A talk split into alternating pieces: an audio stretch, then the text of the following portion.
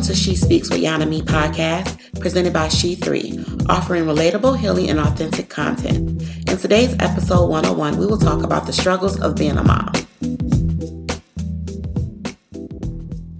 I'm your host, and you are listening to She Speaks with Yana Me. Throughout this series, I will be covering a wide range of topics, such as toxic relationships, communication, maintaining relationships with other women, healthy mother daughter relationships, dating, trauma, boundaries, and many other topics as it relates to and affects the mother daughter relationship.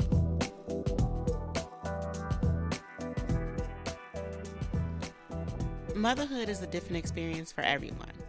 Movies and TV shows gives a glamorization, the impression and expectation that being a mother is awesome, amazing, little to no stress and frustration, that there is so much satisfaction and gratification you get from being a mom.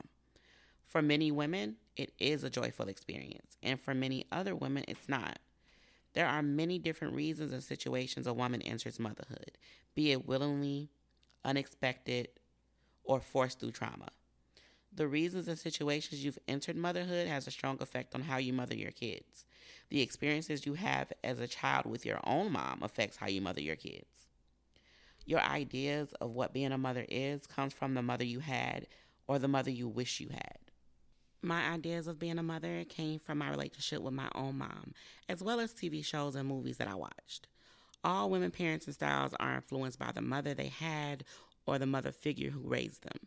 Every woman I know has said, I'll never do this like my mom did, or I'll never treat my kids like my mom treated me, or I'll never talk to my kids the way that my mom talked to me, and so on. And many times, she becomes a mother that repeats almost exactly the same things her mother did. Think about some of the things you said you would never do when you had kids. And then ask yourself are you repeating the same behaviors, the same actions? How much of your mom is in you when you speak to your kids? So, some of the things I said that I would never do as a mom is I wouldn't make my kids stay in the house and not be able to go anywhere. I would allow them to ask me why, and I would also let them say the word lie, right? So, let's start with lie. Lie is considered a curse word in many of the African American households. I can't really speak for any other household because I'm African American. So, that's all I know we weren't allowed to say the word lie. It was considered disrespectful and it was too strong of a word for kids to use. Well, that one I actually stuck with, and I don't allow my kids to say lie. Even though I know it's not a curse word, it's not a bad word, it's absolutely okay to say. It's a struggle of mine. And so we just say tell a story instead.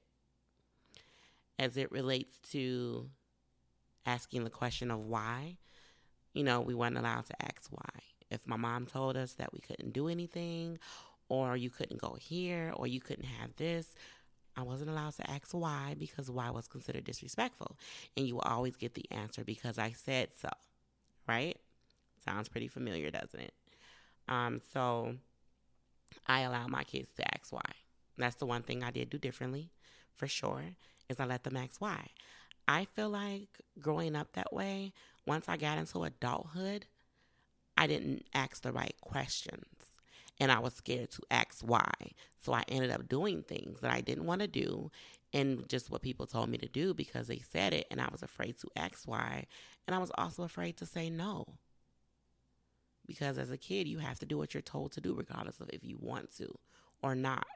And so those two things played a really big role in my transition from a child to an adult.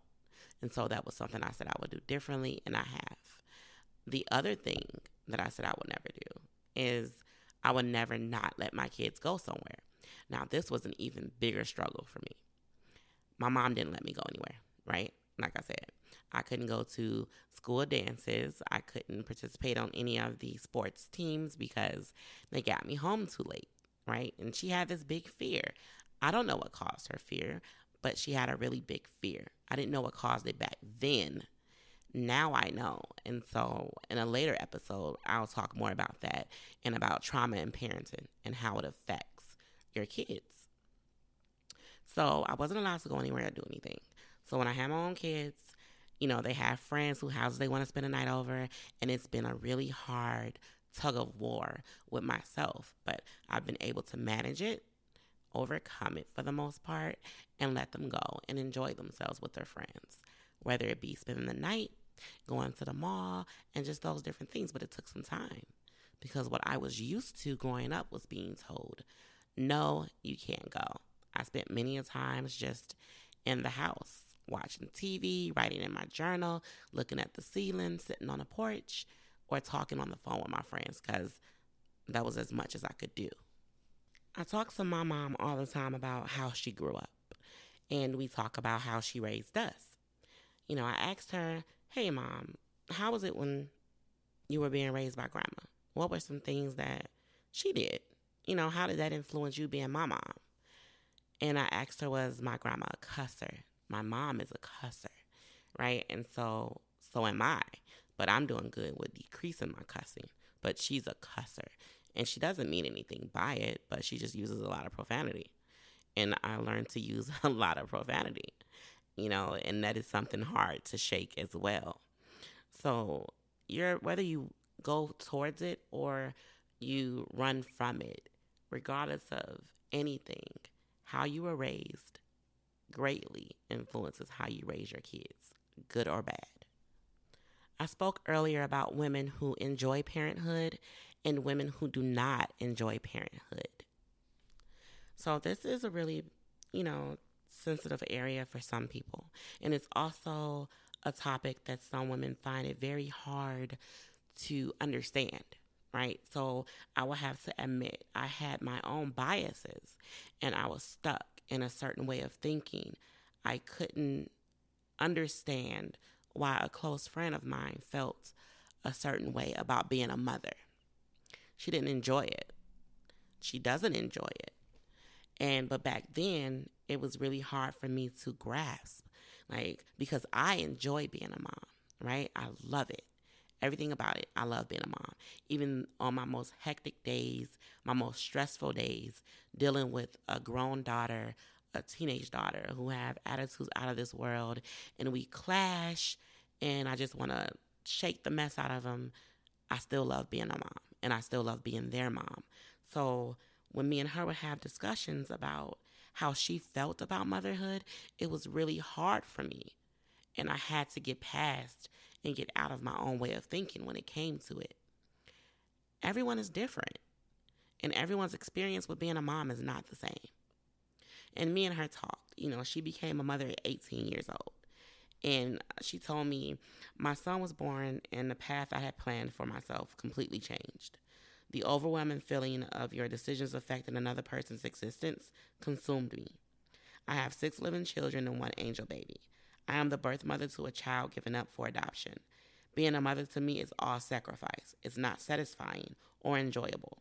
My kids have been lessons for my life. No doubt I made the best decisions possible because of the undying love and loyalty I feel for these kids. And I get it. I completely get it now, even though I didn't get it back then. You know, it took a while of just interacting with other mothers and realizing other people's circumstances. Your circumstances affects how you feel about being a mom. If you're not in the best position to be a mom, be it emotionally, physically, or financially, being a mom will become draining and frustrating and tiresome and a task or a job that you don't really want to do, but you have to do because who else is going to do it for you? And the thing is, no one really talks about the fact that motherhood is not enjoyable for everyone. No one talks about the sacrifices women have to make when they become mothers. No one wants to talk about motherhood in a negative way because, you know, a lot of people, you know, feel like, well, being a mother is a blessing and your kids didn't ask to be here and you should be happy that you're able to have kids and there's people who can't have kids. And although all of this is indeed true, as far as there is women who can't have kids that wish they could have your kids and, you know, things around that of that nature it's also true that motherhood is not always enjoyable. You know, you have someone dependent on you for everything, and you have to think about the decisions that you're going to make and hoping that it doesn't ruin them and damage them in any way. And those are really big burdens to carry. And when you don't enjoy being a mother, how do you think that affects your kids? What do you think they get from that? How do you think they feel? You know, when we're not enjoying something, no matter what type of face, front we try to put forth, your kids can still feel how you feel. They can feel unwanted. They can feel like they are a burden. They can feel like she just never wants to be bothered with me. Do I irritate her that much? And if your child experiences any of these feelings, it can affect their relationship with you. It can affect how they communicate with you. If they choose to talk to you, tell you what's going on in their life, or become distant and keep everything in because, well, does she really want to know? Does she really feel like being bothered? Should I even waste my time? We never know how our communication of something, or whether it be with verbal or body language, affects what someone else wants to say to us. When it comes down to being a mom, it comes down to being aware. Aware of the things that you say, aware of the things that you do, aware of how your actions affect your kids and affect your relationship with your kids. Sometimes it's not okay to do and say certain things just because we're the parents and we feel like we're old and deserve a certain amount of respect, which is true. But it doesn't give us the pass to do and say things that will damage our kids or damage our relationships with our kids. It's a fine line, but it's one that we need to be aware of and one that we need to be practicing daily to make sure that we're not messing up. I know you're thinking, Yana, you say that like it's easy, like it's an easy task to do, and it's not. And I get it. I know that it's not. It's a continuous process that we grow and learn through. But awareness is key. If you want to get better at things, if you want to do the right thing, if you want to prevent damage and anything like that, you have to be aware of what you're doing and how you're doing it. So, one of the main things I want you to take away from the introduction episode today is awareness making the effort to become self aware, becoming aware of the decisions that you make, the conversations that you have, the actions that you take, and how they may or currently is impacting your relationship with your child. A mother holds the most significant influence in their children's lives.